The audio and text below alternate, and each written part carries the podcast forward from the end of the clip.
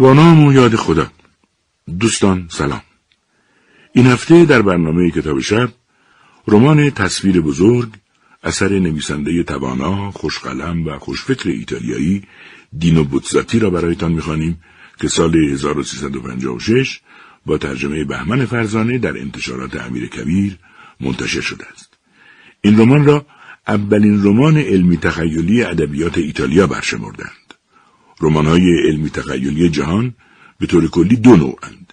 علمی تخیلی تفریحی، علمی تخیلی تحلیلی. تصویر بزرگ از نوع دوم است. یعنی فقط جنبه سرگرم کنندگی و پیشبینی های کاذب ندارد بلکه آینده نگری سرگرم کننده از نوع علمی و تحقیقی دارد که انسانها را با حقایقی اساسی آشنا می کند. دینو در سال 1906 میلادی در شهر بلونوی ایتالیا متولد شد و در سال 1972 میلادی درگذشت. از آثار او مجموعه شهست داستان و مجموعه کلومبره و پنجاه داستان دیگر همچنین رمان بینظیر بیابان تاتارها در ایران منتشر شده است. تقاضا می‌کنم به اولین قسمت بازخانی رمان تصویر بزرگ اثر دین و توجه بفرمایید با این توضیح که تنظیم و تلخیص رادیویی آن را محمد باقر رضایی انجام داده و این صدا به روز رضوی روایت آن را تقدیمتان می کند.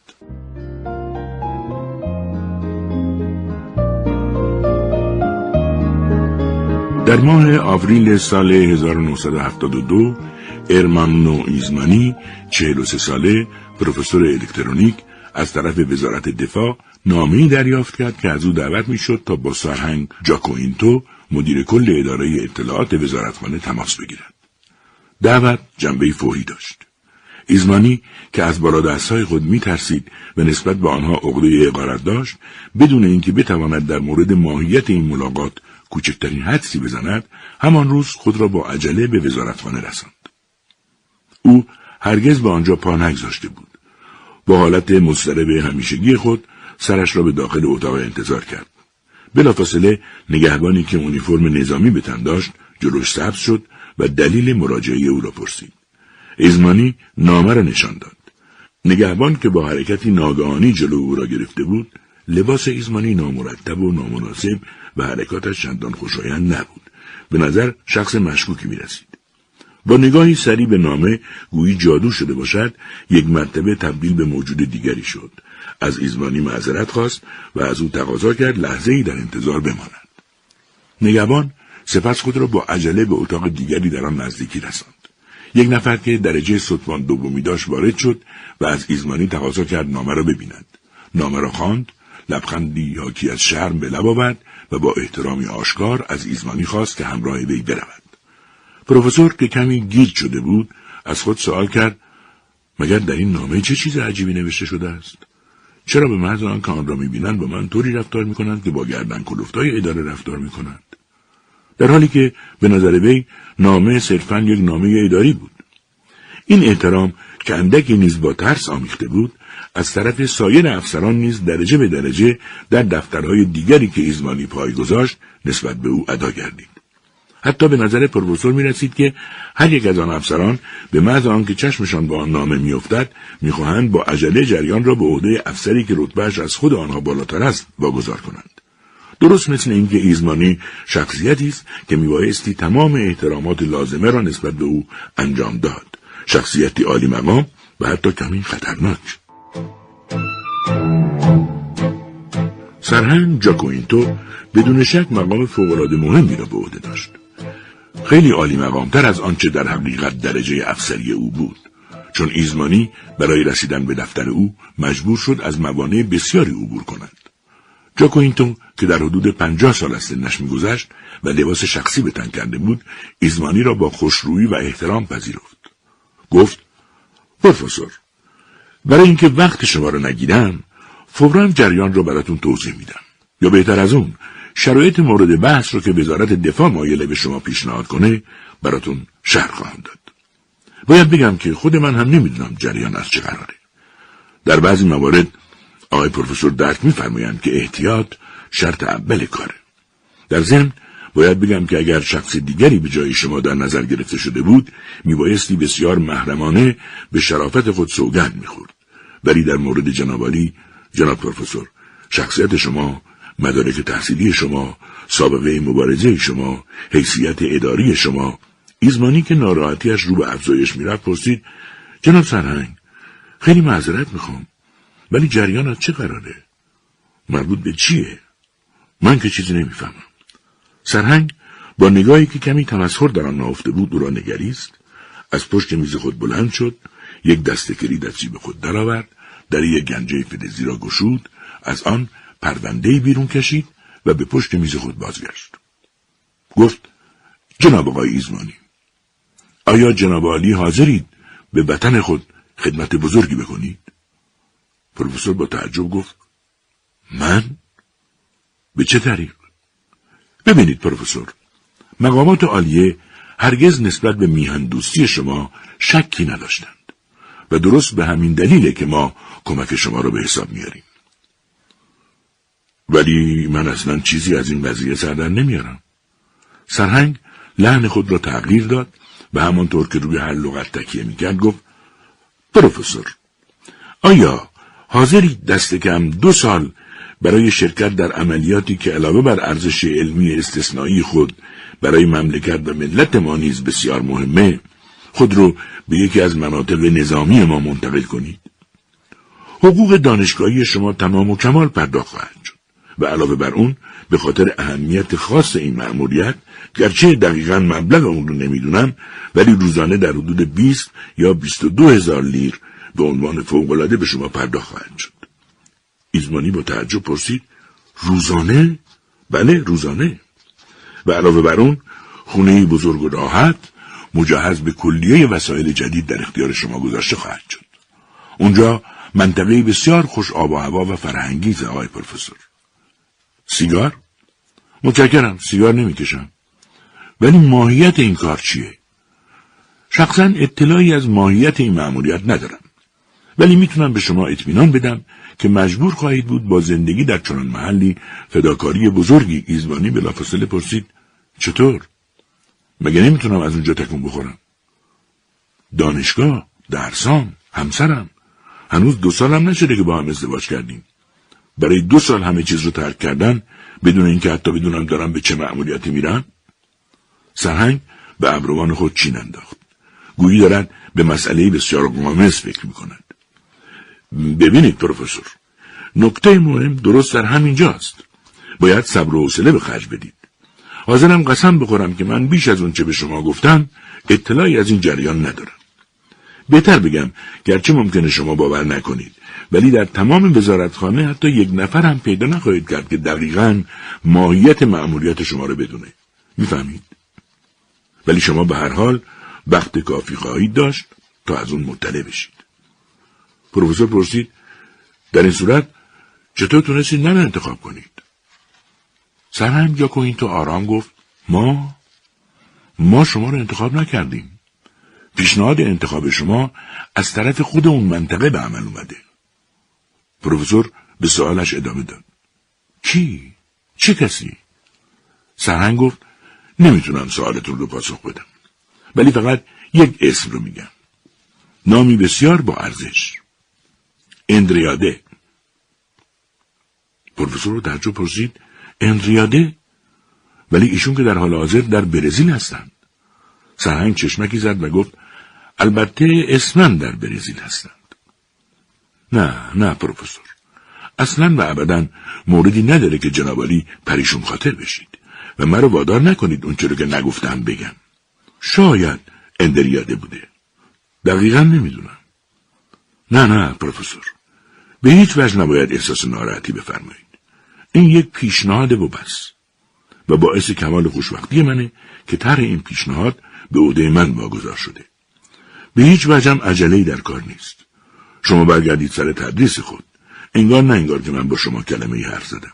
از اینکه لطف فرمودید و تشریف آوردید بی نهایت سپاس گذارم بیش از این مایل نیستم وقت شما رو بگیرم. سرهنگ از جای برخاست تا ایزمانی را تا دم در همراهی کند. گفت به هیچ وجه عجله در کار نیست. ولی پروفسور در این باره فکر کنید و در صورت تمایل به من تلفن بفرمایید. این پیشنهاد پروفسور ایزمانی را در دریای وحشت غوطه ساخت او مردی بینایت با شرف و صدیق اما ترسو بود. اندریاده فیزیکدان معروف را فقط یکی دو بار در کنگره ها ملاقات کرده بود و اکنون شانه خالی کردن از زیر وظیفه وجدانی یک ایتالیایی و یک دانشمند برایش وسی مشکل بود. گرچه تصور دو سال زندگی در محلی مرموز او را سخت به وحشت میانداخت. به خانه دوید تا با همسر خود درد دل کند. الیزا همسرش پانزده سال از او کوچکتر بود. با این حال در روبرو شدن با مشکلات زندگی خیلی قویتر از او به نظر می رسید. الیزا به عنوان همسر برای کسی مثل پروفسور که اصلا از زندگی عملی بویی نبرده بود و هر مسئله و اشکال کوچکی بیش از اندازه او را دستپاچه می‌کرد و میترساند موجودی بود فوقالعاده با ارزش. وگرچه الیزا شوهر خود را یک نابغه می‌دانست ولی به شغل و کار او اهمیتی نمی‌داد. تنها دخالت او در این جریان این بود که نگذارد شوهرش تا دیر وقت شب بیدار بماند و کار کند. ایزمانی هنوز به اتاق وارد نشده بود که همسرش پیشبند بسته و یک قاشق در دست جلو او سبز شد و انگشت سبابه خود را رو به پیشانی شوهرش گرفت و گفت حرف نزن. می‌دونم چی می‌خوای بگی. شغل جدیدی به تو پیشنهاد کردم. ایزمانی گفت از کجا فهمیدی؟ او مرد من. کافی قیافت رو ببینم تا همه چیزو بفهمم. ایزمانی گفت یه جای درست مثل سنهله ولی در این باره با کسی حرف نزن. اگر کسی موضوع رو بفهمه ممکنه باعث سرمون بشه. ایزمانی این را که گفت با حرکتی ناگهانی برگشت در را که پشت سر خود بسته بود باز کرد و از بالای پلکان نظری به پایین انداخت. زنش پرسید داری چیکار می‌کنی؟ هیس به نظرم صدای پا شنیدم. خب مگه چی میشه؟ نمی‌خوام کسی حرفامونو بشنوه. الیزا خنده سر داد و گفت ازمانی داری منو میترسونی. پس جریان راست راستی خیلی جدیه. بیا اینجا. بیا توی آشپزخونه و جریان را از اول برام تعریف کن. ایزمانی که افکارش آشفته و به هم ریخته بود جریان ملاقات خود را با سرهنگ جاکوینتو تعریف کرد. زن گفت تو هم قبول کردی نه؟ چرا اینطور خیال می‌کنی؟ آه مرد من. مگه ممکنه قبول نکرده باشی؟ ایزمانی از آنجایی که هرگز به مادیات اهمیتی نمی‌داد با ناراحتی گفت برای حقوقی که من میدن اینو میگی؟ همسرش گفت حقوق چه ارزشی داره؟ وظیفه مأموریت عشق به وطن؟ آه که چقدر خوب تونستن نقطه ضعف تو رو پیدا کنن.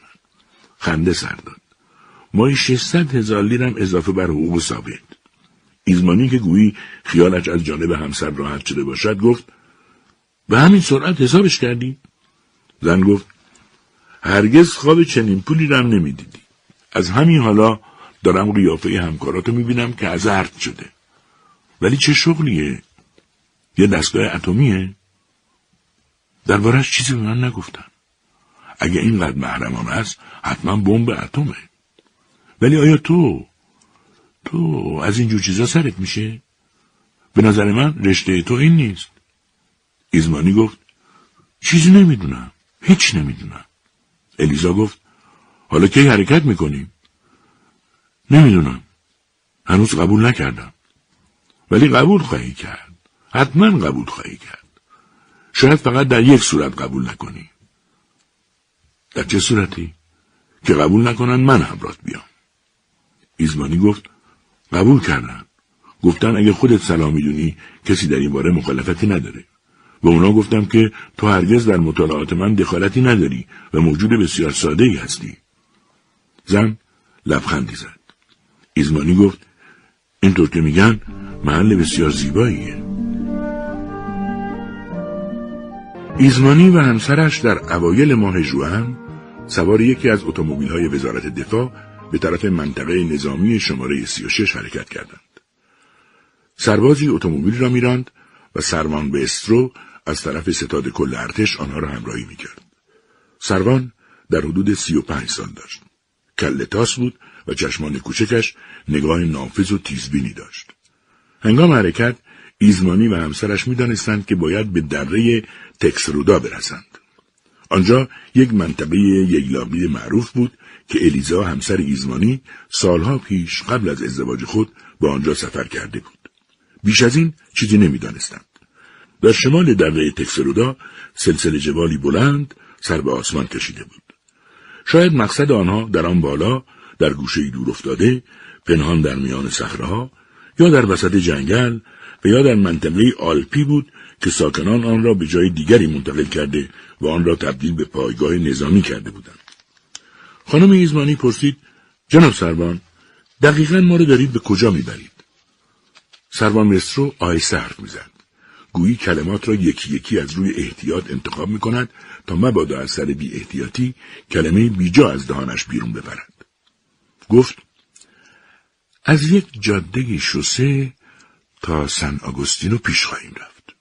در اونجا یک جاده نظامی وجود داره. من وظیفه و افتخار این رو دارم که تا جلوی منطقه ممنوعه شما را همراهی کنم. در آنجا مسئولیت من به پایان می‌رسه. اتومبیل دیگری میاد و شما را می‌بره. زن پرسید جناب سروان شما خودتون هرگز اونجا رفتید؟ کجا؟ به منطقه نظامی شماره سی و شیش؟ نخی خانم هرگز اونجا نرفتم و اصلا و ابدا در این مورد اطلاعی ندارم. همسر پروفسور پوسخندی زد. جریان خیلی عجیبه. شما اطلاعاتی ندارید.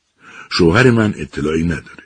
در وزارتخونه اطلاعی ندارن راجع به این مأموریت در وزارتخونه خیلی سربسته صحبت شده. واقعا در اونجا چی دارن می‌سازن؟ یه دستگاه اتمی؟ و شوهر منو برای این جریان اتمی خبر کردن؟ پروفسور گفت ولی الیزا جناب سرمان که چیزی نگفتند. زن ادامه داد پس در این صورت در این منطقه نظامی شماره 36 اگر عملیات اتمی انجام نمیدن دارن چی می‌کنن؟ سربان بسترو گفت خانم به نظر من تا وقتی به محل نرسیدید باید کمی صبر و حوصله به خرج بدید. باور کنید که من قادر نیستم جواب سوالات شما رو بدم. زن گفت ولی جواب منو می‌دونید. اینطور نیست؟ نه خانم به شما گفتم که هرگز به اونجا پا نگذاشتم. حتی نمی‌دونید که جریانت چه قراره؟ خانم در ورودیه مدرسه نظام نوشته شده راز نه خانواده می‌شناسد و نه دوست. این در بعضی موارد ممکن است برای مخاطب نامطلوب و ناگوار باشد. سرمان مسترو از این همه شرح و بست خسته به نظر می رسید. خانم ایزمانی خندید. شما می‌خواید با زبون بیزبونی به من حالی کنید جناب سروان که نمی‌تونید یا نمی‌خواهید به ما بگید که قضیه این منطقه نظامی کذاییت چه قراره. سروان با خونسردی نظامیگری خود جواب داد. خانم من هرگز نگفتم که از اون مطلع هستم. زن گفت بسه. بسه خیلی پر روی به خرج دادم. منو عفو کنید. افسر سکوت اختیار کرد. شب در کرا توقف کردند. صبح ساعت هشت و نیم به راه افتادند و بعد از طی مسافتی طولانی به دره تکسترودرا رسیدند. جاده تا دهکده ییلاقی سر دولترو که دور تا دور با جنگل احاطه شده بود خوب بعد تنگ می‌شد و عبور از آن به خاطر پیچهای زیاد و باریک بسیار مشکل بود مناظر نیز رفته رفته وحشیتر می شدند. خانه ها کمتر می شد. جنگل در دو طرف جاده انبوتر می شد و هیچ کس در طول جاده دیده نمی شد. هیچ یک از آنها حرفی نمی‌زد. اما ایزمانی گاه به گاه سوالی می کرد. خیلی مونده برسیم؟ بسرو جواب می‌داد گمون نمی کنم. منم اولین مرتبه است که به اینجا میام. در محلی از جاده به چهار راهی رسیدند. در سمت راست جاده به طور ناگهانی به پرتگاهی چنان عمیق ختم شد که معلوم نبود چطور میبایستی از آن عبور کرد. پروفسور که از دیدن این مناظر سخت ناراحت شده بود فکر کرد حاضرم شرط ببندم که همین الان اتومبیل به طرف پرتگاه میپیچه ولی اتومبیل مستقیما به راه خود ادامه داد پس از تقریبا نیم ساعت جلوی پمپ بنزینی توقف کردند از اتومبیل پیاده شدند تا کمی راه بروند و قهوه‌ای بخورند. پروفسور با دیدن اینکه سروان کمی از او دور شده است از فرصت استفاده کرد و با اشاره به جاده مارپیچی که از یک طرف دره بالا می‌رفت از مردی سال خورده که چهره مطیع داشت و صاحب پمپ بنزین بود پرسید از اونجا به منطقه اتمی میرن؟ مرد دوروبر خود را نگاه کرد. گویی می‌خواهد از کسی تقاضای کمک بکند. گفت اتمی؟ ببخشید من این چیزا سرم نمیشه. در همین حال سروان با آنها نزدیک شد. مرد موضوع دیگر را پیش کشید و گفت چه می‌دونم؟ هوا دیگه مثل سابق نیست. دیگه بارون نمیباره. وقتی بار دیگر سوار اتومبیل شدند سروان بسترو چیزی در گوش راننده زمزمه کرد که ایزمانی نفهمید. اما اتومبیل به جای اینکه به راه خود به بالای دره ادامه دهد عقب گرد کرد. خانم ایزمانی پرسید داریم برمیگردیم. سروان آهسته جواب داد باید منو عفو بفرمایید. من این راه رو خوب بلد نیستم. از اون چهار راه مورد نظر گذاشتیم و من متوجه نشدم. ایزمانی بلافاصله پرسید کدوم چهار راه؟ سروان سر تکان داد. سه چهار کیلومتر بیشتر نیست. میبایستی از یک دره فرعی می‌رفتیم. همگی سکوت کردند. پس از چند دقیقه در حالی که ایزمانی سعی می‌کرد نشان دهد که خیلی آرام است گفت جناب سروان کنجکاوی من عفو بفرمایید. اگه من از آنجایی که ایزمانی مردد به نظر می رسید سروان به او قوت قلب داد و گفت بفرمایید پروفسور بفرمایید. ایزمانی با لکنت گفت اگه من البته این همین طوری میگم اگه من صرفا حرف و بس همین الان بخوام منصرف بشم یعنی می‌خوام بگم که اگه اصلا این مأموریت رو قبول نکنم سروان بسرا با خونسردی گفت در این صورت من در اختیار شما هستم که شما را تا خونتون همراهی کنم پروفسور. ایزمانی با تعجب پرسید چطور؟ مگه چنین چیزی پیش بینی شده بود؟ نمی‌دونم پروفسور. اما در مورد اینکه احتمال داره شما جریان رو به تعویق بندازید به من دستور داده شده که اطاعت کنم. همسر پروفسور لبخند زنان گفت ایزمانی می‌خوای چه بکنی؟ چی به سرت زده؟ ایزمانی به حرف او اعتنایی نکرد. جواب سروان او را بینهایت نگران کرده بود. گفت پس در این صورت پیشبینی این رو می کردم که من در لحظه آخر سروان آرام گفت پروفسور در این گونه موارد طبیعیه که هر امکانی رو در نظر گرفت و به نظر من این نوع معمولیت ها صرفا به اراده شخص ارتباط داره و هر گونه اجباری برخلاف سیاست های جاری وزارت خونه است. پروفسور آرامتر پرسید سروان راستش بگید؟ آیا تا به حال کسی بوده که مثل من از مأموریت خود منصرف بشه؟ سروان گفت نمی‌دونم. گمان نمی‌کنم. لاقل من هرگز چنین چیزی نشنیدم. بازم تکرار می‌کنم که من اولین مرتبه است که به این حوالی میام. ایزمانی با تردیدی که در تصمیم خود داشت سکوت اختیار کرد. رد کردن این مأموریت حالا که اینقدر به محل نزدیک شده بودند عجیب و مزهک و بچگانه به نظر می رسید. حس می کرد دلش دارد به هم می خورند. حالت تعبو به او دست داده بود. جاده درست در انتهای آخرین صخره که پیدا بود در پشت آن زمین به صورت دشتی گسترش مییابد به نوعی میدانگاهی رسید. اینجا مدخل منطقه ممنوعه بود. یک نوع سربازخانه کوچک و میلهی با یک پرچم. جایی بسیار زیبایی بود. دور تا دور آن را جنگل گرفته بود و آن پایین دره عمیق وجود داشت. مه کمرنگی انتهای دره را پوشانده بود. جنگل با مبانعی از میله های فلزی و ورقه های خاکستری رنگ که رویشان با علف و بوته پوشیده شده بود پایان میافت. افسر نگهبان سطفان تروتسلم که قبلا از ورود ایزمانی به همسرش مطلع شده بود به پیشواز آنها آمد. دستور داده بود خوردنی های حاضر کنند و خود را فوق العاده مهربان نشان می‌داد. ایزمانی و همسرش میبایستی قبل از ادامه سفر خود اندکی در آنجا توقف می‌کردند. منطقه نظامی از آنجا آغاز می‌شد و اتومبیل سروان بسترو حق نداشت بیش از آن جلو برود. قرار بود از مرکز جایی که مقصد این سفر بود اتومبیل دیگری فرستاده شود. ستوان گفت یا بهتره بگم که این اتومبیل وارد شده ولی منتظر یک مهمان دیگه مرکز هم وارد بشه. همسر مهندس استروبله ایزمانی و همسرش سفر خود را با این خانم ادامه می‌دادند. این مهندس استروبله کی بود؟ ایزمانی از توضیحات مبهم ستوان درک کرد که او باید یکی از افراد مهم آن جریان باشد. واضح بود که ورود همسر او را با سفر ایزمانی و زنش وفق داده بودند. نه به خاطر اینکه در مصرف بنزین صرفه جویی شوند بلکه به خاطر اینکه رفت آمد به منطقه ممنوعه نظامی را تا حد لازم پایین بیاورند. با ورود به آن سربازخانه ایزمانی و همسرش به رستوران کوچک آنجا راهنمایی شدند. افسران دیگری نیز در آنجا بودند. ستان دوم پیکو، سرگرد آمبروزینی و سرگرد اینتروتسی. سروان وسترو بلافاصله آن محل را ترک کرد. پس از رفتن وسترو ایزمانی حس کرد آخرین رشته که او را با زندگی عادی همیشگی مربوط می‌کرد گسسته شده است. حالا دیگر ماجرا شروع شده بود و با شنیدن گفتگوی اطرافیان نگرانی او به تدریج شدت می گرفت. در ذهن فهمید که آن افسران داخل رستوران کوچک نیز اصلا اطلاعی از اوضاع آنجا ندارند و نمی‌دانند در آنجا چه میگذرد. این سربازخانه کوچک وظیفهش فقط نگهبانی بود و با سایر مناطق کوچک نظامی در اطراف آن منطقه مربوط می‌شد. یک نوع مانع بود که وظیفهش جلوگیری از ورود اشخاص متفرقه و نگهبانی از زمین های اطراف بود. این افسران و سربازها به مرکز تعلق نداشتند. نمی توانستند به آنجا وارد شوند. جزو کارمندان آنجا حساب نمی شدند. در واقع از یک راز نگهبانی می کردند. ولی کسی نمی‌دانست کدام راز.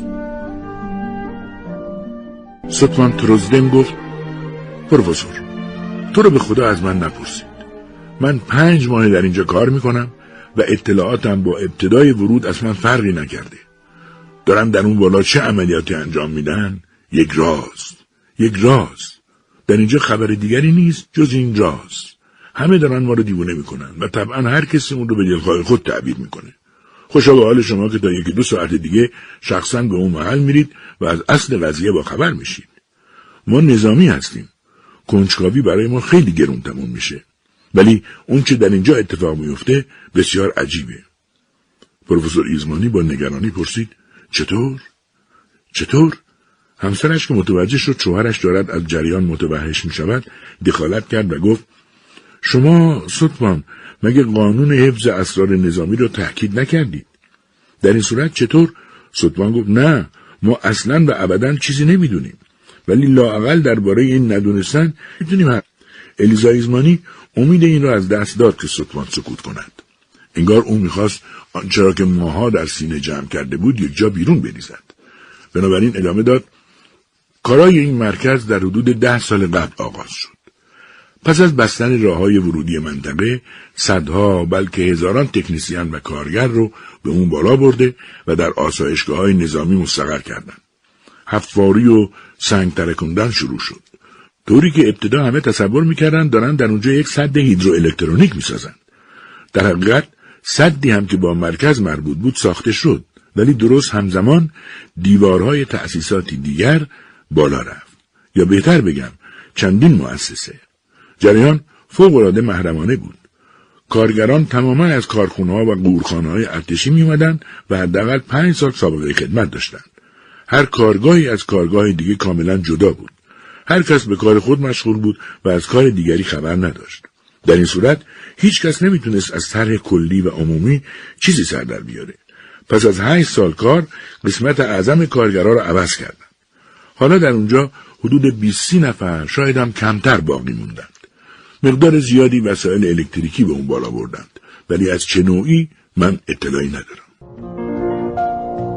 سلطان تروزدم اغلب فرصت پیدا کرده بود که به دلایل مختلف به آن بالا رفت آمد می‌کردن نزدیک شود. ولی نتوانسته بود حرفی از آنها بیرون بکشد. در آن مدت دهان همه آنها را خوب لاکومور کرده بودند و کسی چیزی بروز نمی‌داد. تنها مسئله قابل توجهی که ستوان تروزدم توانسته بود کشف کند این بود که بجز مدیران امور و عده انگشتشماری تکنیسیان هیچ یک از کارگران کار را از اول تا آخر دنبال نکرده بودند پس از اکثر دو سال اقامت در آن بالا کارگران قدیمی را با کارگران جدید تعویز می‌کردند در نتیجه هیچ کس نمی توانست از عملیاتی که انجام شده بود اطلاع دقیقی داشته باشد. ایزمانی پرسید شما سرکار سطفان هیچ وقت در اون بالا دستگاهی ندیدید؟ سطفان گفت هرگز. براتون شهر دادم که ما مأمور نگهبانی هستیم. اما یک چیزی که تا اینجا یک کیلومتر فاصله داره دیدیم. پروفسور هیجان زده پرسید چه چیز؟ سطفان ادامه داد چی بگم؟ چیزی شبیه یک دیوار صاف و بدون پنجره که پشت اون یک آنتن خیلی بلند شبیه آنتن رادیو وجود داره که نوک اون شکل یک کره است. یک کره؟ بله کم و بیش. بعضیا میگن. دیدن که حتی تکونم می‌خوره. چطور تکون می‌خوره؟ روی خودش میچرخه. به چه درد می‌خوره؟ سطفان خودش را عقب کشید. از من می‌پرسید؟ این همون رازه. پروفسور گفت پس به نظر شما یک دستگاه اتمی نیست. سطفان جواب داد به نظر من اگر قرار بود یک دستگاه اتمی باشه میبایستی مسئله بیشتری به اونجا حل می‌شد.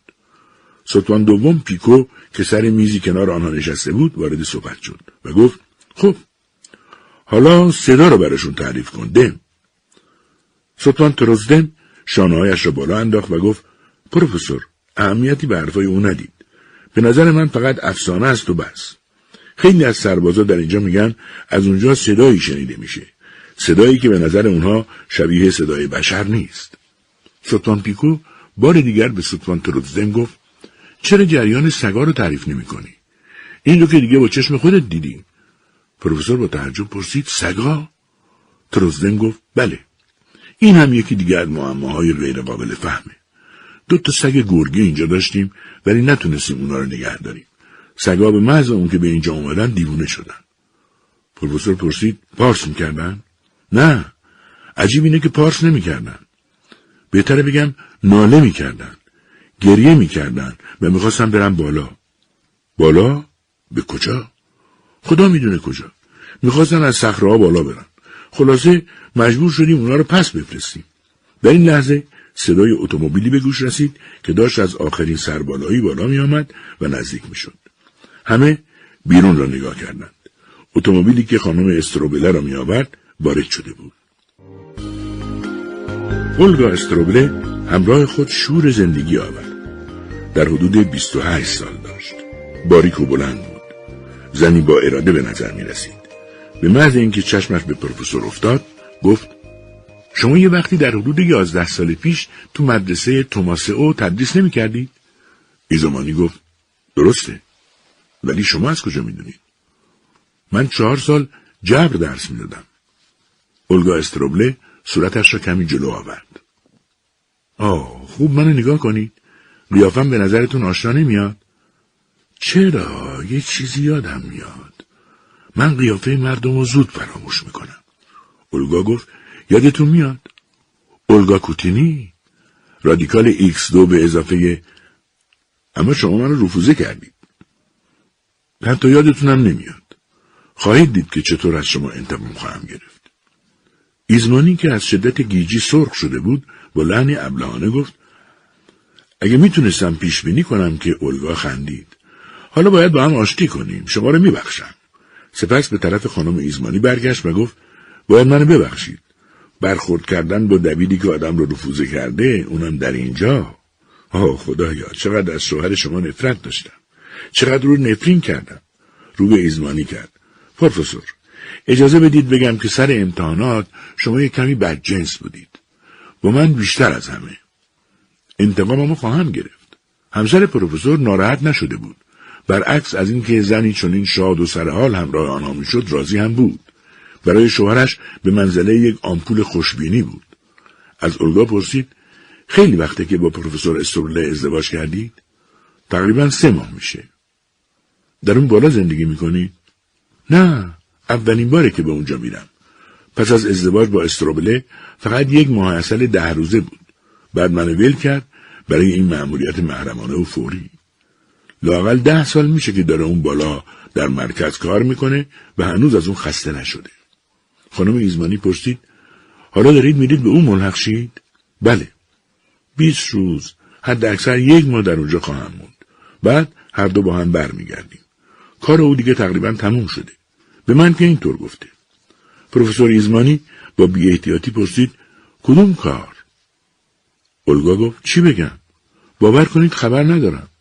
ایزمانی دلش می‌خواست بیشتر حرف بکشد ولی می‌فهمید که در حضور دو سطفان سوالهای بیجا چندان مناسب نیست همانطور که خورشید غروب می‌کرد و تاریکی همه جا را آرام آرام در خود می‌گرفت اتومبیل مرکز از راه رسید آنها سوار شدند و راه افتادند. سربازی اتومبیل را میراند. کمی پس از ورود به منطقه ممنوعه جاده ناگهان سربالا می‌شد و اتومبیل به سرعت حرکت می‌کرد. به خاطر سرعت و وجود اندکی مه به سختی می‌شد چیزی را دید. جایی که شیب صخره کمتر بود سه چهار ردیف سیم خاردار کشیده شده بود. شاید هم سیمها برقدار بودند. موجودی در آنجا دیده نمی‌شد. هوا سرد و برتوب و محل بسیار ناراحت و وحشی بود. کمی که رفتند جایی ایستادند. راننده گفت ممکنه مجبور شیم چند دقیقه منتظر بمونیم. و یک در آهنی را نشان داد. جایی که به اندازه یک مربع کوچک دیده می‌شد. اولگا استروبله گفت خب پس من پیاده میشم چند قدمی راه برم. وگرنه پاهم خواب میره. ایزمانی نگران اطلاعات بیشتر گفت منم پیاده میشم. حدود ده متری در جاده که به پرتگاه منتهی می‌شد پایین رفتند. مه مانع می‌شد عمق پرتگاه را ببینند. ایزمانی رو به اولگا گفت خب خانم اینجا دیگه کسی نیست که حرفمون رو بشنوه. بگید ببینم در اون بالا در مرکز چه عملیاتی انجام میدن. زن شوخی کنان جواب داد پروفسور شما حسابی با من لج شدید. از یه طرف منو رفوزه کردید از طرف دیگه دارید سر به سر من می‌گذارید.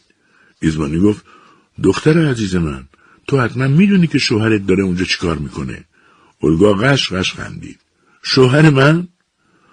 خود شما هم کار او رو می‌دونید. شما رو هم دارن به مرکز می‌برن. حتما از جریان خوب اطلاع دارید نه؟ ایزمانی گفت درست برعکس. من چیزی نمی‌دونم. به من چیزی نگفتند. چه کسی به شما چیزی نگفته؟ وزارت خونه و شما بازم قبول کردید که اینجا بیاید؟ باور کن همینطوره. اولگا گفت ولی من کمتر از شما اطلاع دارم. ایزمانی اصرار کرد. مگه شوهرتون براتون تعریف نکرده؟ به شما نگفته که این مرکز مرموز چیه؟ لابد چیزی براتون تعریف کرده؟ لاقل کم و بیش اطلاع دارید که در اونجا دارن چیکار می‌کنن. ایزمانی حس کرد بار دیگر تشویش و نگرانی دارد و رو غلبه می‌کند. خود را کوچک حس می‌کرد. درست مثل استرابی بود که در زمان جنگ حس کرده بود. اولگا که حالت او را دید گفت بیچاره من بلد نیستم جواب بدم. بهتره دوباره منو رفوزه کنید. ایزمانی دوباره کنجکاو شد. واقعا نمی‌دونی چه چیزیه؟ یه کارخونه است. اولگا گفت چه می‌دونم؟ استروبله از یه آزمایشگاه اسمی برد چه نوع آزمایشگاهی؟ آزمایشگاه شیمی؟ صدای بوغی به گوششان رسید. آنها ناچار به طرف اتومبیل برگشتند. اولگا تقریبا داشت میدوید. شب شده بود و باران میبارید. اتومبیل وارد تونلی که در صخره کنده بودند شد. در تونل به نوعی میدانگاهی رسیدند که در آن چهار در بزرگ که کرکرهای آهنین داشتند به چشم می‌خورد. یک مرتبه لامپهای تاق تونل خاموش شد و چراغای اتومبیل هم خاموش شد. ایزمانی که سخت وحشت کرده بود پرسید چه خبر شده؟ راننده جواب داد خبری نیست آقا چند لحظه صبر داشته باشید. در ظلمت صدای یک کرکره آهنین شنیده شد که بالا می‌رفت. سپس راننده بدون روشن کردن چراغ شاید فقط با راهنمایی نقطه سرخ رنگ صفحه کیلومتر شمار آهسته اتومبیل را به راه انداخت. چند لحظه بعد پشت سر آنها صدای خفه پایین آمدن کرکره فلزی به گوش رسید و چراغای اتومبیل روشن شد. تونل ادامه مییافت. سربالا می‌شد. پیچهای طولانی می‌خورد و بعد به میدانی می‌رسید که شبیه میدانگاه اولی بود. با این تفاوت که در آن سه در آهنین وجود داشت. در اینجا چراغهای اتومبیل بار دیگر خاموش شد و راننده همان عملیات قبلی را تکرار کرد. موجودی در آنجا دیده نمی‌شد. باز مدتی جلو رفتند. ایزمانی پیش خود حساب کرده بود که در حدود 400 متری پیش رفتند تا از تونل خارج شدند. بعد به قله رسیدند. آنجا در برابر آنها ساختمانی کوتاه شبیه یک انبار دیده می‌شد که چند پنجره کوچک نورانی در آن به چشم می‌خورد.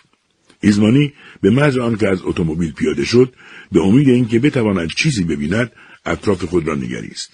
ولی به جز در ورودی نگهبانی همه جا در ظلمت فرو رفته بود در آن لحظه مردی که در حدود چهل سال داشت به آنها دست تکان داد و جلو آمد پروفسور جان کارلو استروبله مرد خوشقیافهای بود و فهم و شعور از چهرهش میبارید. معلوم بود خیلی اعتماد به نفس دارد. پس از خوشوبش با همسرش و معرفی و سلام و تعارف با ایزمانی و زنش همگی به اتاقک که شبیه اتاقک دربانهای مؤسسات صنعتی بود وارد شدند. از راهروی عبور کردند. روبروی دری که از آن آمده بودند به در دیگری داخل شدند و از آنجا به هوای آزاد پا گذاشتند. اتومبیلی در آنجا منتظر آنها بود. کمی بالاتر در چند صد متری نورهای چشمک می‌زد. شبیه نور پنجره چند خانه. اتومبیل پس از آن که آنها سوار شدند در زیر باران از جاده مشجر بالا رفت. با رسیدن به یک ویلای کوچک استروبله گفت اینجا خونه شما خواهد بود. سپس به ویلاهای دیگری کمی پایینتر اشاره کرد و گفت اون پایینم من زندگی می‌کنم. اون ویلای بالایی هم مال رئیس ما اندریاده است. ولی در طبقه اول اون سرگرد میرتی بازرس وزارت جنگ زندگی می‌کنه. تقاضا می‌کنم بفهمید داخل شید. هوا خیلی سرده. بعد رو به همسر ایزمانی گفت خانم برای کمک به شما دختر خیلی خوبی رو در اختیارتون گذاشتن. قبلا خدمتکار آلویزی بود. ایزمانی اونو میشناختی نه؟ ایزمانی تعجب کرد. آلویزی رو؟ آره ده سال بود که در اینجا زندگی می‌کرد. چه مرد فوقلادهی بود. مردم از اختراعات او مطلع نشدند. ولی بالاخره روزی خواهد رسید که دو سه پیش فوت کرد. ایزمانی پرسید در اینجا مرد؟ بله. مرض شکار داشت. تنهایی می‌رفت به اون کوههای بالا. یه شب دیگه برنگشت. سه روز بعد او رو یافتیم. از پرتگاهی پایین افتاده بود.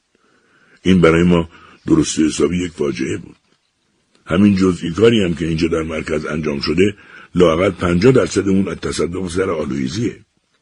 ایزمانی که احساس ناراحتی می‌کرد با خجالت پرسید و من من جانشین او شدم استروبله گفت نه نه گمان نمی کنم اگه قرار بشه کسی جانشین او بشه اون یه نفر من هستم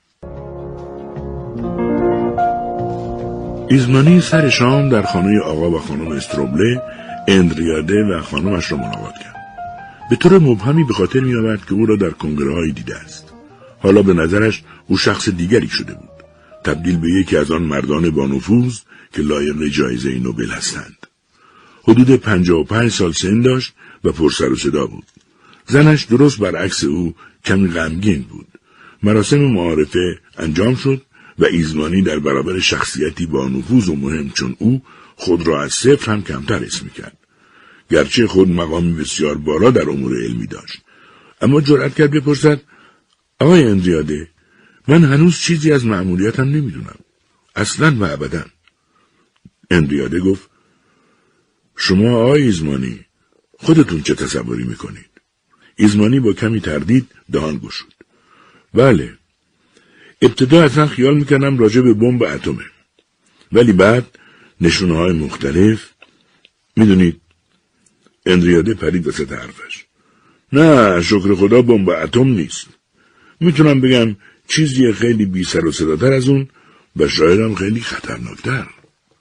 همسر ایزمانی گفت خب نمی‌خواید بگید چیه؟ اندریاده که سرحال آمده بود گفت شما چه تصوری کردید خانم ایزمانی؟ الیزا سر تکان داد. من؟ اصلا و ابدا عقلم قد نمیده. و شما خانم استروبله شما نظرتون چیه؟ اولگا گفت از حرفایی که می‌زنید یا بهتر بگم نمی‌زنید به نظرم می‌رسه که متاسفانه چیز سرگرم کننده ای نیست. اسروله با عقل رو به همسرش گفت اولگا اولگا معطل نکرد چطور؟ کسی رو که نرنجوندم اگه این همه سعی دارید همه چیز محرمانه باشه لابد جریان خیلی مهمه و هیچ چیز خسته کننده تر و غمانگیزتر از موضوعات مهم نیست. از طرفی هم باید بگم که شما دانشمندا موجودات نازنینی هستید. و امان از وقتی که بخواهید عملیات خود را جدی بگیرید. اون وقت به کلی حوصله همه را سر می‌برید.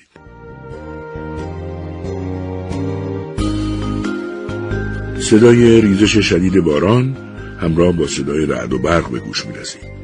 چون پروفسور اندریاده ساکت شده بود الیزا همسر ایزمانی رو به او گفت شما در جواب ندادن خوب ماهر هستید پروفسور اندریاده به خود آمد خانم عزیز جریان خیلی ساده است. ما در اینجا یک آزمایشگاه داریم. یک آزمایشگاه طبیعی. البته یک کمی سریه. کمی صبر کرد و ادامه داد. همزمان با اون می‌تونیم بگیم که در این بالا دارن دارن کشفیات پیچیده ای در طبیعت انجام میدن. درست میگم استروبله؟ استروبله سرتکان داد. کاملا صحیحه. اندیاده ادامه داد. همزمان با اون می‌تونیم بگیم که اینجا در این بالا نوعی نوعی باشگاه ورزشی جهت تمرین و تربیت عناصر روانی وجود داره. یه نوع استادیوم با وسایل فوق العاده مدرن. بسیار خوب آقای ایزمانی حالا راضی شدید؟ ایزمانی با لجبازی گفت درست به اندازه قبل می‌دونم. اندیاده خنده را سر داد. ایزمانی کاملا حق داره. منو ببخشید. من گاهی از سوخی کردن خوشم میاد. استرومله بهتره تو جریان رو براشون شهر بدی. تو که پروفسور به دنیا اومدی. استرومله که ظاهرا خیلی راضی به نظر می رسید سینه خود را صاف کرد و گفت ایزمانی عزیز تو دقیقا در محبته آزمایشی منطقه نظامی شماره 36 قرار گرفتی. این اسم رسمی اونه. گرچه ما به اون میگیم لاورا. اندیاده خود دوباره رشته کلام رو به دست گرفت. همگی در اینجا باید سخت مراقب باشیم. چشم گوش خود رو خوب باز کنیم. احتیاط رو هرگز نباید از دست داد. اینجا محافظ وجود داره. کنترل وجود داره. دستگاه های کنترل بی نهایت خوب کار می‌کنن تا از لاورا حفاظت کنند.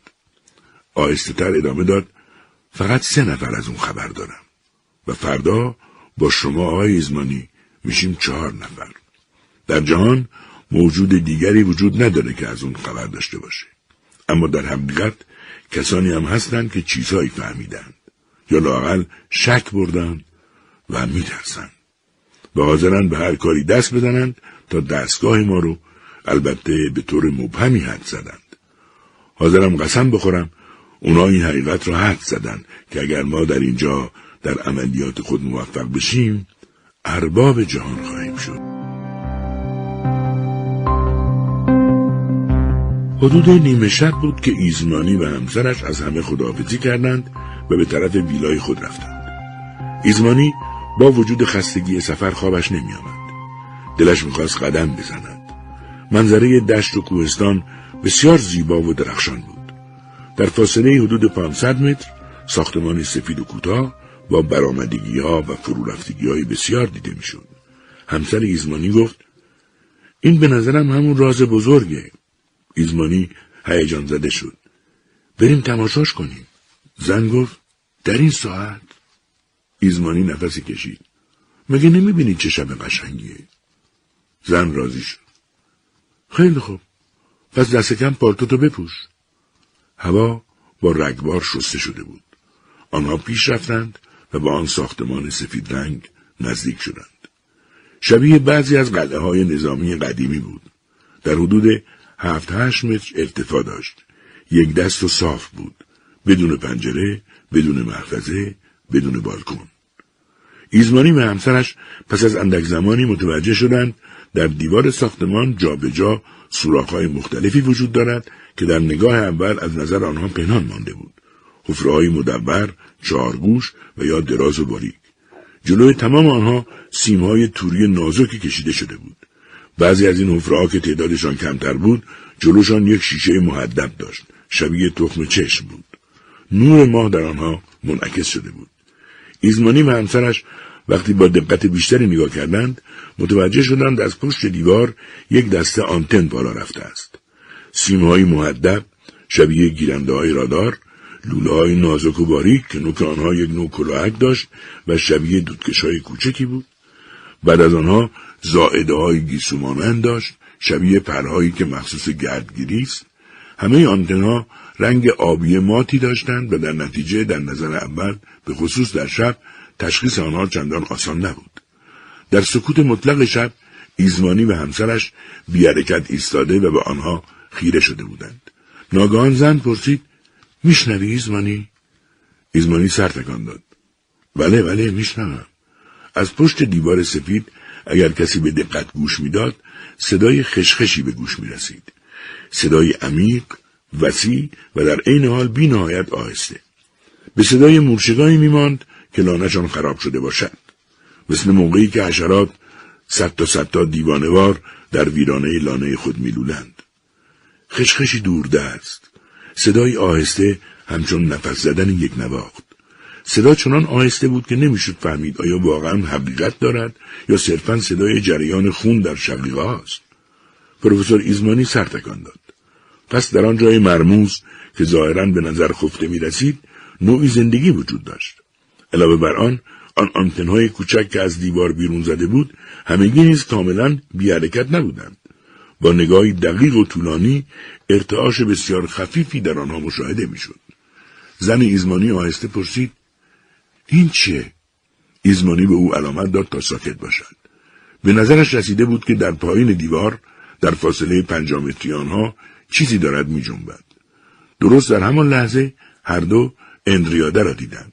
مرد دانشمند داشت با قدم های آهسته حرکت می‌کرد و با خود حرف می‌زد و می‌گفت میشه میشه ولی نباید این کار را انجام داد نباید نمی‌فهمم نمی‌فهمم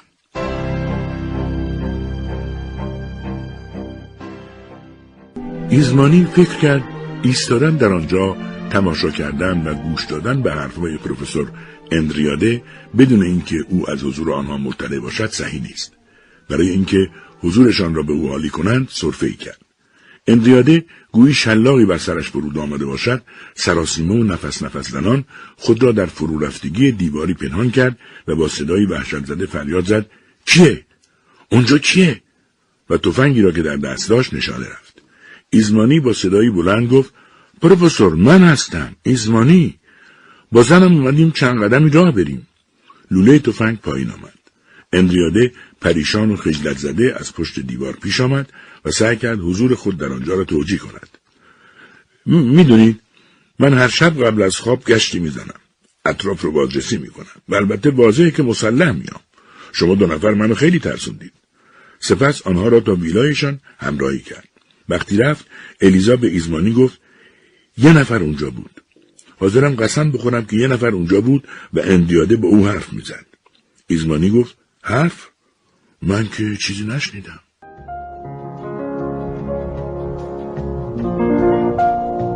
روز بعد پروفسور اندریاده آقا و خانم استروبله و آقا و خانم ایزمانی به دیدن لاورا رفتند.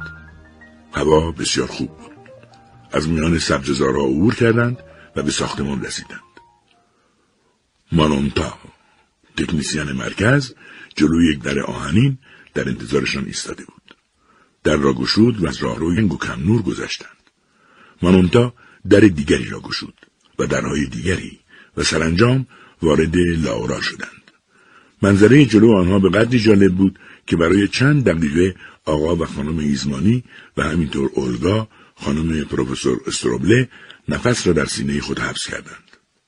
آنجا در برابر آنها یک دانه آتشفشانی بسیار شیبدار دیده می‌شد و تا آنجا که چشم کار می‌کرد پیچ در پیچ ادامه مییافت و به گودالی عمیق و دره گود منتهی می‌شد.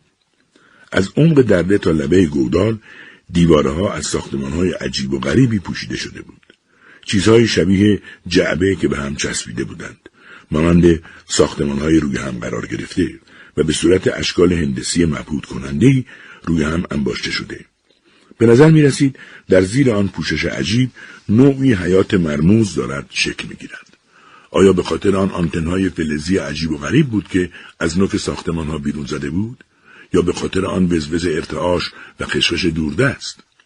الگو از شوهرش پرسید اینجا نیروگاه برقه؟ بگید ببینم چیه؟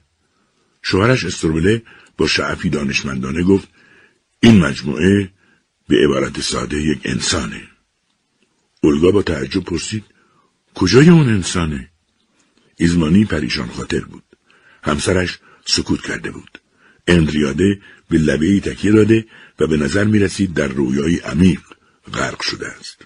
استروبله در جواب سوال همسرش گفت بله این دستگاه یک انسانه. در واقع ماشینی که از روی انسان ساخته شده. یک دستگاه عظیم که می‌تونه آنچه در درون ماست رو عملی کنه. به او فکر کردن را آموختیم. به او یاد دادیم که چطور خیلی بهتر از ما فکر کنه. اندریاده که تا آن لحظه سکوت کرده بود اضافه کرد و مثل ما زندگی کنه. اولگا با تعجب گفت زندگی کنه ولی او که تکون نمی‌خوره به زمین میخکوب شده شوهرش استروبله جواب داد عزیزم اگه انسانی رو هم به زمین میخکوب کنی نمی‌تونه تکون بخوره ولی به هر حال انسانه و فکر می‌کنه نه؟ الیزا همسر ایزمانی پرسید لازم بود اون رو اینقدر بزرگ بسازید؟ استروبله پاسخ داد شما فقط جزء کوچکی از معجزه ما رو می‌بینید. بقیه اون در زیر زمین مخفیه. ما برای این دستگاه عظیم حواس پنجگانه ساختیم. بنابراین هم می‌بینه هم میشنوه و هم چیزهای نزدیک به خود رو حس می‌کنه. ایزمانی پرسید مزه هم می‌فهمه؟ بو رو هم احساس می‌کنه. حس لامسش چطوره؟ استروبله توضیح داد. همه اینها رو داره. اون رشته های گیسمانند رو می‌بینید. اون آنتنا رو چطور؟ اگر با اونا چیزی رو لمس کنه می‌شناسه و تشخیص میده.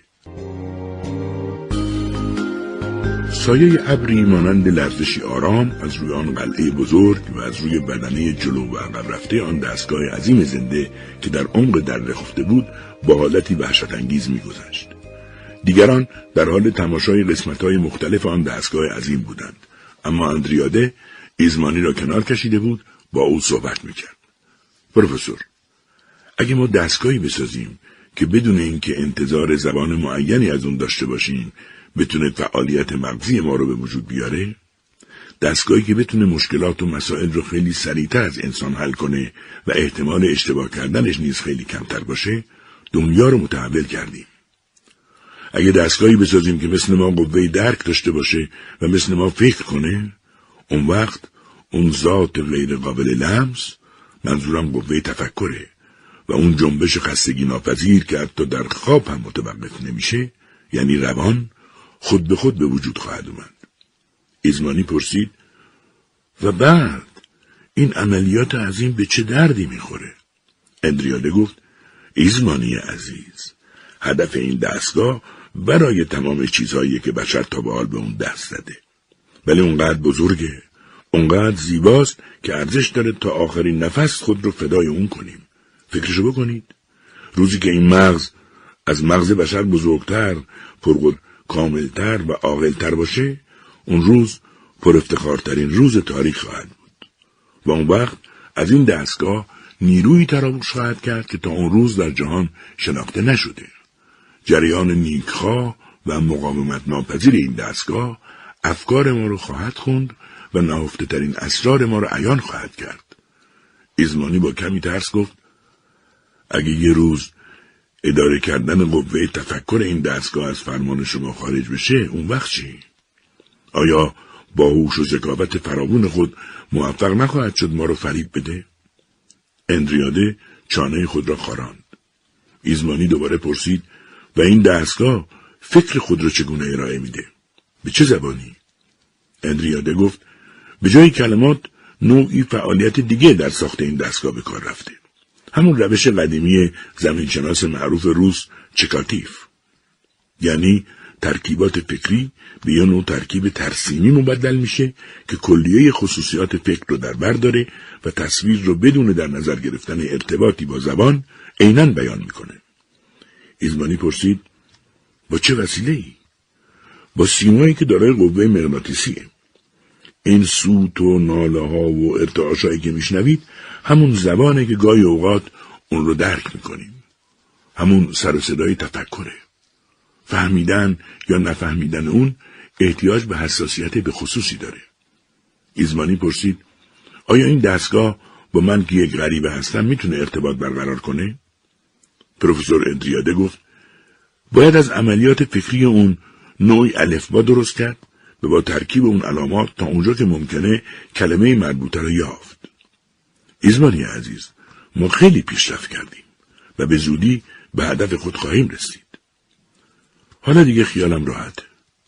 مرحله سخت رو پشت سر گذاشتیم. حالا جاده که در برابر ما گسترده شده جاده آسونیه. بله ما به مافوق بشر خواهیم رسید. ایزمانی گفت ترسناک به نظر من کنترل کردن اونچه در چنین مغزی پیش میاد غیر ممکن خواهد بود. اندریاده سر تکان داد. درست همینطوره. ولی جای نگرانی نیست. می‌تونیم با خیال راحت سر خود را زمین بگذاریم و بخوابیم. همسر ایزمانی به آنها ملق شد. پروفسور ادامه داد اولین مشکل ما سازمان دادن به عناصر عقلی بود تا بتونن بر طبق ارزش تجریدی عمل کنند. عمل مشکلتر تلقیه احساس بود. در این مرحله همه چیز به صورت وحشتناکی و هم پیچیده می‌شد. هر حسی از حواس پنجگانه باسره، ناطقه، لامسه و غیره نه تنها باید در پرونده ها ثبت می‌شد بلکه میبایستی با سایر حسای احساسی ارتباط داده می‌شد. یعنی با همون ارزش در چارچوبی عقلی قرار داده می‌شد و تحت نظر عملیات عقلی کار می‌کرد. پس از اون می‌شد از این دستگاه انتظار عمل داشت. اما بعد اشکال آزادی عمل به میون اومد. راه کردن دستگاه به حال خود و حال پیش میومد. اجتناب ناپذیر بود.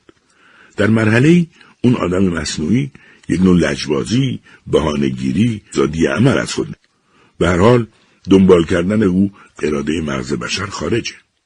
خلاصه در مرحله سر تنها کاری که می‌تونستیم انجام بدیم ضبط رفتار دستگاه بود و بالاخره روز ایکس فرا رسید. روزی که مخلوق ما میبایستی سراپا تکون می‌خورد. روزی که میبایستی او رو به حال خود رها می‌کردیم. دیگه بیش از اون نمی‌تونستیم در کار او دخالت کنیم. تا اون روز او فقط مجموعی بود از مکانیزم، از سیم و برق. در واقع یک مغز الکترونیکی خیلی عادی بود. حالا موقع اون رسیده بود که اون قده عصبی، اون سلول شخصیت شروع به فعالیت کنه. از اون با دستگاه میزان کننده خودکاری می‌تونستیم نور عقل رو بیرون بکشیم. عقلی که بتونه لذت ببره و زجر بکشه. ولی آیا اشتباهی در کار نبود؟ آیا تمام حسابای ما درست بود؟ اگر نه چه حادثه رخ می‌داد؟ چه کسی رو در حقیقت آفریده بودیم؟ موجودی پیش بینی نشده و ناشناس. کافی بود دگمه ای رو فشار بدیم. لحظه مشکلی بود. نفس تو سینه همه بند اومده بود. دگمه رو من باید با این دستم فشار می‌دادم. اما ظاهرا خبری نشد. برق در میلیون ها سیم جریان یافت. سیم های مغناطیسی به دور قرقره ها پیچیدند. اطلاعات لازم را گرفتند و پخش کردند. در تمام دره فقط صدای خشخشی شنیده شد. چنان حالت خفگی به من دست داده بود که حس کردم دارم میمیرم. و بعد یک نوع صدای عجیبی به گوش رسید و اون زمزمه پایان یافت. برای یک لحظه تصور کردم تمام زحماتمون به هدر رفته. اما لحظه ای بعد صدای زمزمه بار دیگه شروع شد. زمزمه ای که به نفس زدن عظیمی شباهت داشت. آدم مصنوعی ما، اون مخلوق، لاورا، زندگی را آغاز کرده بود. همین مانونتای تکنیسیان اولین اطلاعاتی را که دستگاه از خود بیرون داده بود برام آورد. نواری را در نظر مجسم کن که روی اون هزاران خط افقی به فواصل مختلف و طولهای مختلف کشیده شده باشه. ترسیمی از فعالیت فکری. زبان نیست. علامات خود فکره. نوعی زبان مطلق. باید بگم که چیز قامزیه. برای خوندن اون علامات تمرین زیادی لازمه. البته تا امروز. فردا ممکنه روشی پیدا شه که اون علامات رو خود به خود به زبانی ترجمه کنه. پروفسور اندریاده بعد از این توضیحات رو کرد به همسر ایزمانی و این درست همون کاریه که خانم الیزا من می‌خوام شوهر شما پروفسور ایزمانی انجام بده. پروفسور اندریاده ادامه داد روز و شب به جز او به چیزی دیگه ای فکر نکردم با اعصاب خورد بدون لحظه استراحت و بعد تصوراتی که همه مثل سوزن به مغز فرو میرن. حتی همین حالا که من دارم با شما حرف می‌زنم قلبم مملو از تشویش و نگرانیه. او اونجاست و من ارباب مطلق او هستم. ولی آیا می‌دونم که داره به چی فکر می‌کنه؟ آیا می‌دونم عقیدش نسبت به من چیه؟ او دروغ گفتن رو یاد گرفته. چنان زیرکه که حتی ضبط صوتهای مغناطیسی رو فریب میده. از کنترل ما خارج شده. هرگز نخواهیم تونست به افکار نهانی او پی ببریم. و من همونطور که می‌بینید در اینجا اینطور برده و بدبخت و دیوونه شدم. همسر ایزمانی پرسید پروفسور در تمام این داستان یه چیز را نمی‌فهمم. مگر نه اینکه دستگاه شما از طرف و به خاطر وزارت جنگ ساخته شده؟ مگر نه اینکه باید در جنگ به درد بخوره؟ بله به خود وعده داده بودیم چیزی به وجود بیاریم که بتونه حساب کنه. نه تنها محاسبه کنه بلکه قوه حدس او موافق حدس انسان باشه. در این صورت بتونه مسائلی رو حل کنه که هنوز بشر نمی‌تونه حتی اسمش رو هم ببره. مثلا روشن ساختن مصنوعی میدان جنگ با اشعه الکترونیکی به طوری که بشه در طول مرزهای اون بدون در نظر گرفتن حد ارتفاع دیواری نامرئی به وجود آورد. باور کنید مغز انشتن در مقایسه با مغز او یه قوطی کبریته. الیزا پرسید آقای پروفسور شما از چه طریق به او صحبت می‌کنید؟ اندریاده گفت از طریق پیغام هایی که از شماره تشکیل شده. یا اونطور که ما میگیم علامات فکری. همه اونها هم در پرونده ضبط میشه. شاید در آینده بشه به آسانی مثلا از طریق نیروهای جدید معنی اونها رو کشف کرد. از همین حالا منتظر این عده هستم. آیا او هم حرفهای ما رو می‌فهمه؟ امیدوارم بفهمه. به نظر من می‌فهمه. چرا اسمش رو گذاشتید لاورا؟ بیاد همسر در گذاشتم لاورا. خیلی دوستش داشتی؟ بله. این دفعه من دیگه فقط شوهر او نیستم. این مرتبه پدر او هستم. من او رو به دنیا آوردم. شوهر، پدر و عاشق. وضعیت قشنگیه نه؟ آن موجود لاورا زنی که بار دیگر با علم و دانش و عشق به دنیا آمده بود با اعضای یخ کرده جسم خود در آن دره حضور داشت. انسان او را به حال خود راه کرده بود تا تکامل یابد دیگر بیش از آن نمی توانستند در کار او دخالتی بکنند. زندگی شعور حس انرژی و آزادی به او داده بودند. یک روز الیزا ایزمانی بدون اینکه کسی متوجه او بشود پالتو بارانی خود را می پوشد از خانه خارج می شود به دنبال تکنیسیان مانونتا می رود که در ویلای کمی پایینتر از ویلای آنها زندگی می کند. جلوی در خانه به او برمیخورد. می‌گوید باید اندریاده را پیدا کنیم. با او کار دارم. در نور کمرنگ چراهای دو طرف خیابان از روی سبززار میگذرند. از سربالایی بالا می روند و به امید اینکه اندریاده دارد کشی که شبانه می دهد و دور آفریده خود می گردد او را جستجو می کنند. گاه به گاه توقف می کنند و گوش فرا می دهند. مانونتا می گوید خانم میشنوید الیزا سرش را به نشانه پاسخ مثبت تکان می دهد.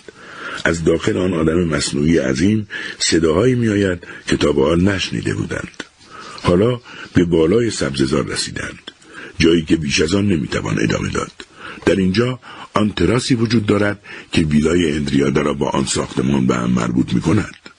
مانونتا در فاصله یک رعد و برق صدا می کند پروفسور پروفسور. ولی کسی جواب نمی‌دهد. به خانم ایزمانی می‌گوید داخل چین؟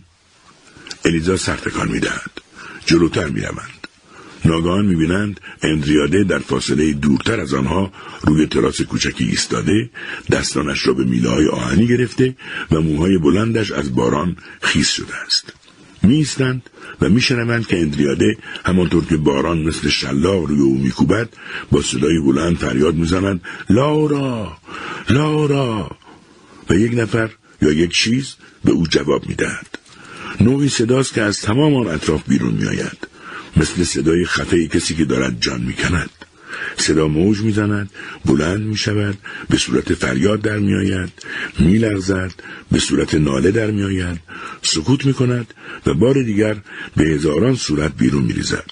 خورخور می کند زوزه می کشد باز ساکت می شود و سپس مثل ناله طولانی بیرون می آید. صدای وحشتناکی است. به زجه و اندوه انسانها شباهت دارد. با این تفاوت که به تناسب عظمت و قدرت و تفکر آن دستگاه عظیم شده است. در این لحظه به نحو معجزه آسایی یک مرتبه الیزا شروع می کند به فهمیدن بعضی چیزها بعضی صداها.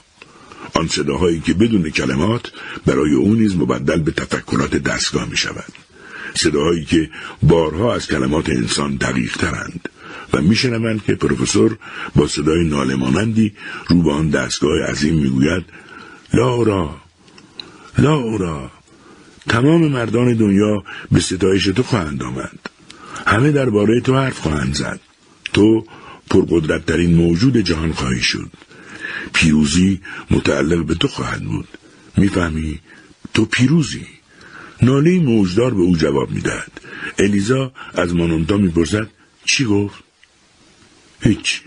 گفت گور پدر پیروزی. الیزا می‌گوید عجیبه. حالا من هم دارم زبونشو می‌فهمم. آن پیام ها چنان واضحند که نه جملات چون جملاتی در بین نیست بلکه افکار مانند گویهای های بلورین در ظلمت آن میدرخشند. ای زنی که با قیافه خوشرو و خوشایند داری از این خیابان پایین می‌روی گوش کن. الیزا ایزمانی همسر پروفسور ایزمانی همانطور که طرفهای ساعت شش داشت از گردش اسبگاهی برمیگشت جملههایی را خطاب به خود شنید که از طرف آن دستگاه در فضا پیچید.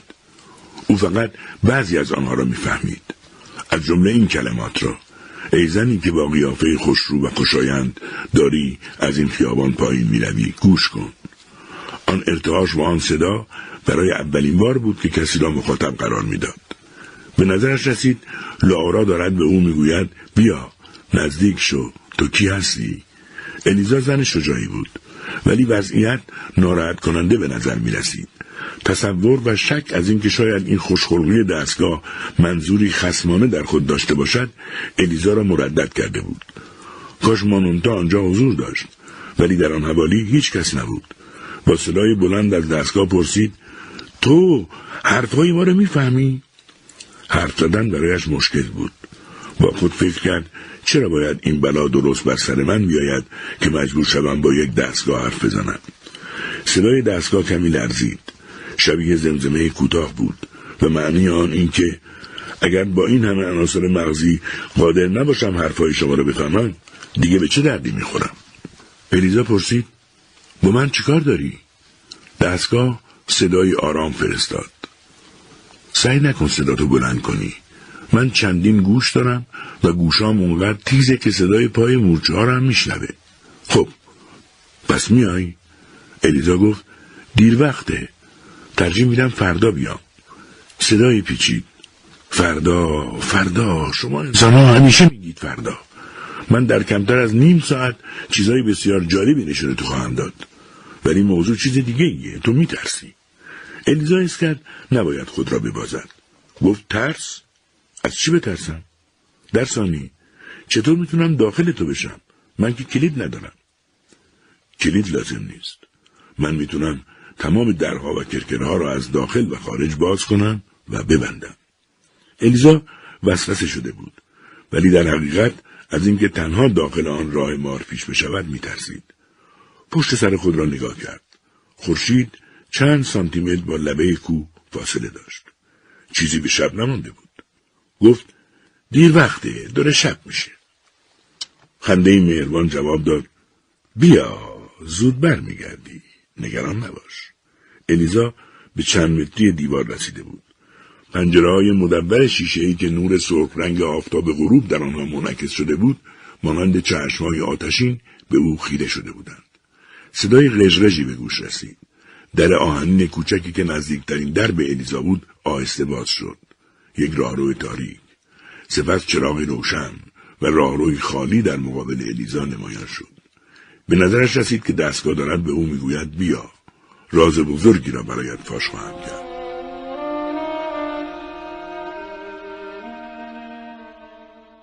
الیزا بر ترس خود غلبه کرد و داخل شد. چند قدمی جلو رفت و سرش را که به عقب گردان دید در بسته می شود. تا آمد حرفی بزند و اعتراض کند در انتهای راهرو در دیگری آهسته باز شد. منظره شگفتانگیز شبیه یک قصر در برابر او گشوده شد. الیزا محو در تماشای آن منظره بیارکت ایستاد. آن صدای شیرین از او پرسید بگو ببینم من زیبا هستم. تا آمد جوابی بدهد دریچه درست در کنار او گشوده شد که کاملا شبیه دو در دیگر بود اما کوچکتر. صدا گفت عزیزم از این طرف بیا. راپله ای هست. الیزا هفتش پله پایین رفت. چه سکوتی. قلبش به سرعت میتپید. با ترس پرسید چرا درا رو پشت سرم میبندی؟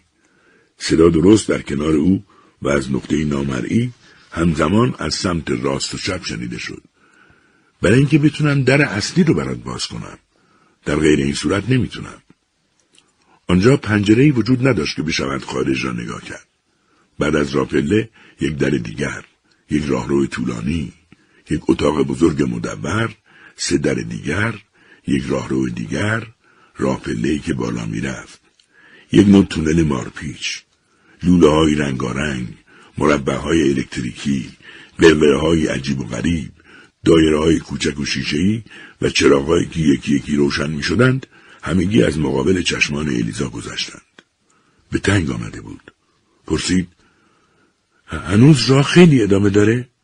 جوابی نشنید. صدامین در هم باز شد. نوری چشم را می‌زد. یک اتاق مستطیل بزرگ آنجا بود.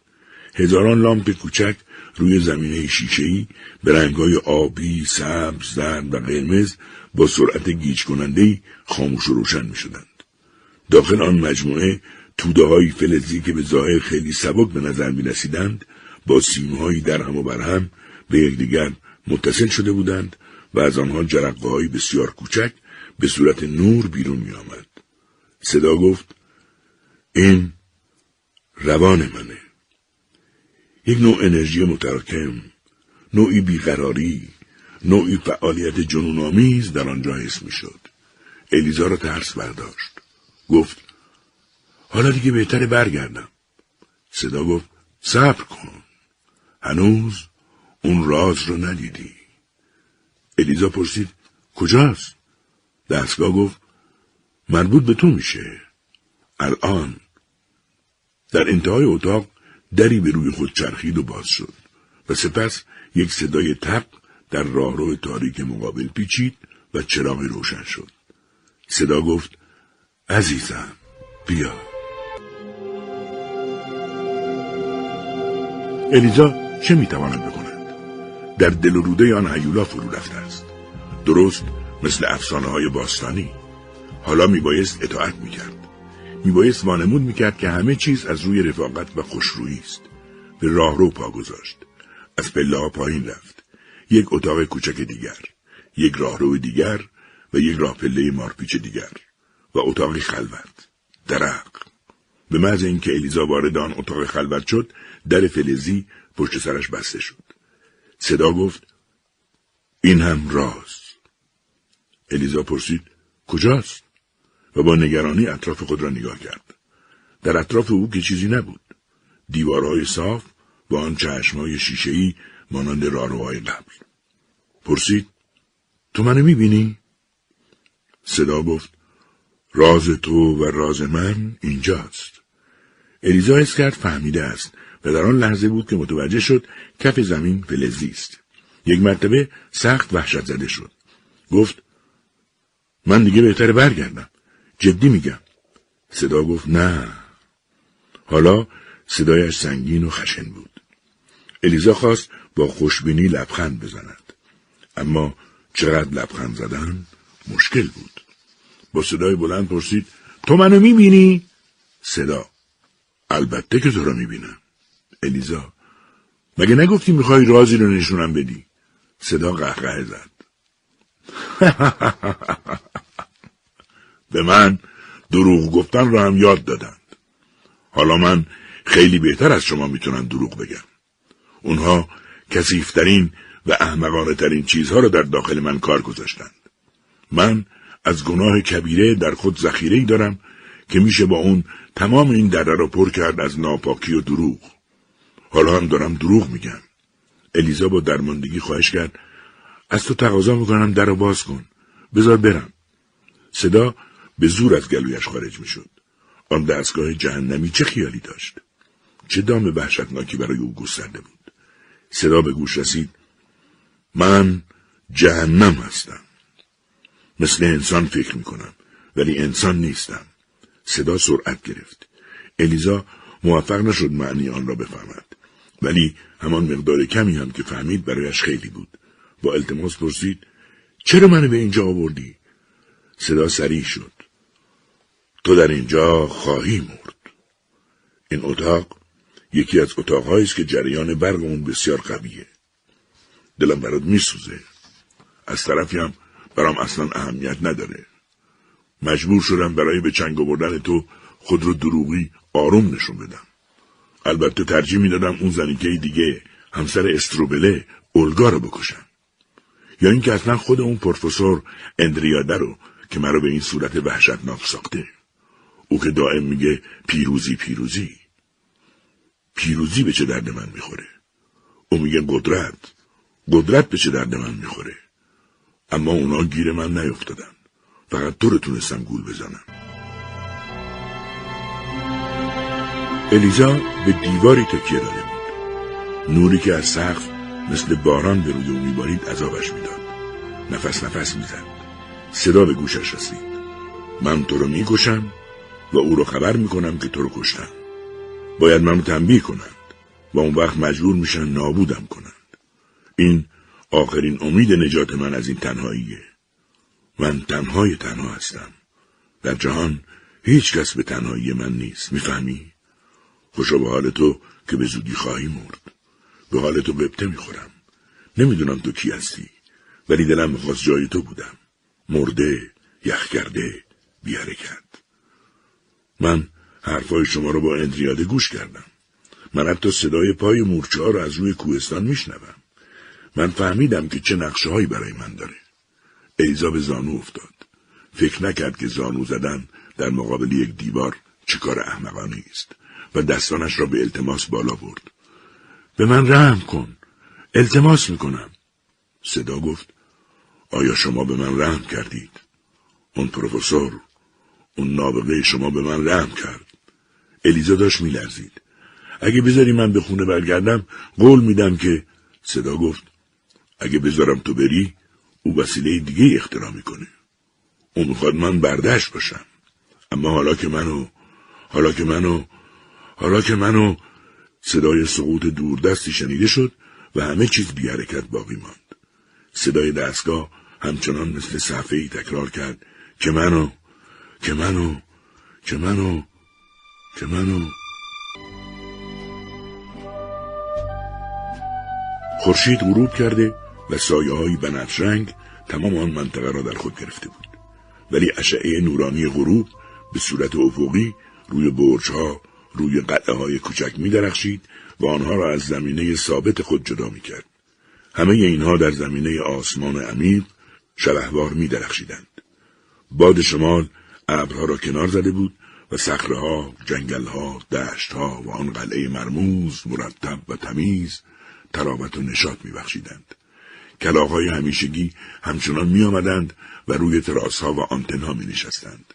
در چنین لحظاتی پروفسور ایزمانی با عجله داخل دفتر اندریاده شد. اندریاده داشت چیزی می نوشت. ایزمانی تند گفت همسرم الیزا گم شده. نمی‌تونم پیداش کنم.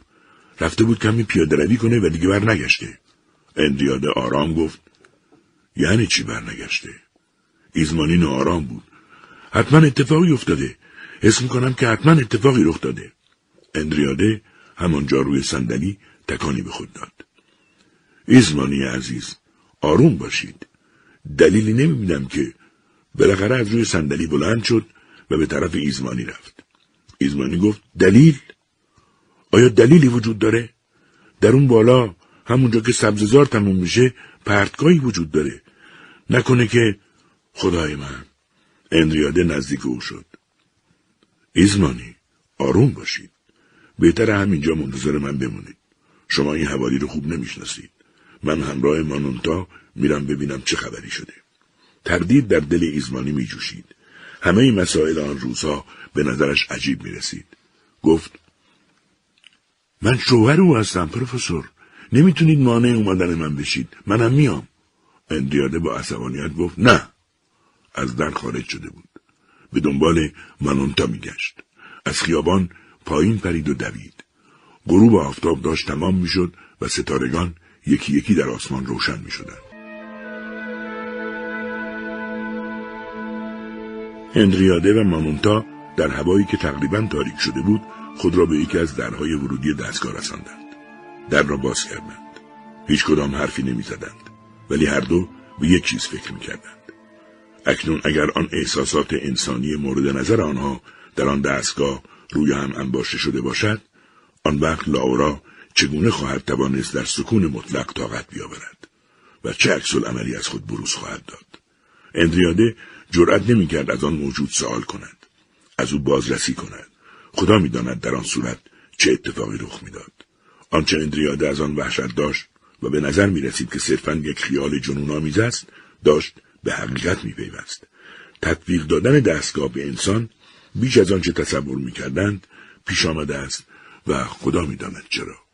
آیا خاطرات انسانی در آن دستگاه آدم نما بیدار شده است؟ اندریاده آرام با خود گفت لارا لارا هر کار بخوای برات می‌کنم. ولی حالا عزیزم خواهش می‌کنم. انگار می‌دانست که ممکن است لاورا چه کاری کرده باشد. ولی صدای لاورا آرام و قرار ندارد. دیگه مثل سابق نیستم. منو زندانی کردید. منو به زنجیر کشیدید. سرم پر از شماره است. یه عالم شماره وحشتناک. این شماره ها را از سرم بیرون بیارید. دارن منو دیوونه می‌کنند. به نظرم می‌رسه از سنگ ساخته شدم. یه جسم سنگی طولانی و سفت. یک پیراهن آهنین به تنم کردید. اندریاده و مانونتا روی تراسی که شبیه یک پیس بود و بالای سر دستگاه معلق بود چند لحظه ایستادند و گوش فرا دادند گرچه هوا تاریک شده بود ولی آنجا نور مختصری وجود داشت و در آخرین انعکاس نور غروب دیوارهای بلند دستگاه در نوری کبود رنگ و درخشان تشخیص داده می‌شد که گویی در کفنهای سفید رنگ پیچیده شدند. اندریاده گفت چرا دیگه چیزی نمیشنوم؟ مانونتا جواب داد صدا ساکت شده. عجیبه. هیچ وقت اینطور ناگهان سکوت نمی‌کرد. حرف دیگری نمی‌زنند. هر دو به یک چیز فکر می‌کنند. اندریاده می‌گوید داخل شیم. در کوچک آهنین را باز می‌کنند. چراغها روشن می‌شوند. آنها با عجله از راهرو پایین می‌روند. راهرو و راپله های مارپیچ هر دو نفس نفس می‌زنند یک در دیگر چراغ اتاق بزرگ جرقه های نورانی آبی سبز زرد و قرمز صدای تیک تاکی به گوش می‌رسد به صدای رفت آمد مورچه ها در لانه شبیه است. صدای تیک تاک از همیشه بلندتر است. چشمک زدن نورها در هسته از همیشه سریعتر شده است. مانونتا آهسته می‌گوید پروفسور میشنوید. هر دو گوش فرا می‌دهند چهره اندریاده را دو سایه فرو رفته کبود رنگ پوشانده است. صدا بسیار ضعیف به گوش می‌رسد. مثل انعکاسی دوردست مدفون در گودالهای دوردست پروفسور دستور می‌دهد مانونتا بلنگو رو بست کن مانونتا دستگیره بلنگو را پایین میآورد صدا بلندتر می شود. آن صدای محبوب اندریاده مثل صدای شیپور بلند می شود. آن دو به یکدیگر نگاه می کنند و صدایی را در کمال تعجب می شنوند. من تو رو می کشم. اگه بذارم بری او وسیله دیگه اختراع می‌کنه. می‌خواد من بردش باشم. اما حالا که منو حالا که منو حالا که منو اندریاده فریاد می‌زند مانونتا جریان برق را قطع کن مانونتا می‌گوید پروفسور کافی نیست پروفسور عصبانی می شود مانونتا صدا به زور از گلویش بیرون می آید. مانونتا یک چیز سیاه و سنگین فلزی به دست گرفته است. اندریاده چهره خود را با دست می پوشاند و با لکنت زبان می گوید مانونتا خدای من چی کردم؟ زود باش بزن بزن. صدای ضربه کوتاه و بلافاصله صدای پرسر و صدا. صدای جرنگ جرنگ شیشه شکسته. و اندریاده حقیق کنان فریاد می‌زند. بزن. خورد کن. مانونتا با آن میله فلزی به تار و پود داخل آن دستگاه بینهایت زیبا که دیگر خاموش شده است میکوبد. دارد روان و جان آن را می‌کشد. تکای فلز به این طرف آن طرف پرتاب می شود و صدا می کند. حالا دیگر آن دستگاه لاورا نبود. عشق و هوس و تنهایی و استراب نبود. فقط یک دستگاه بزرگ جامد و خستگی ناپذیر بود. جان و روانش از بین رفته بود. مثل یک لشکر میرزا به نویس کور شده بود که روی هزاران هزار میز خم شدند و دارند عدد می نویسند. عدد بعد عدد بدون انتها روز و شب تا ابد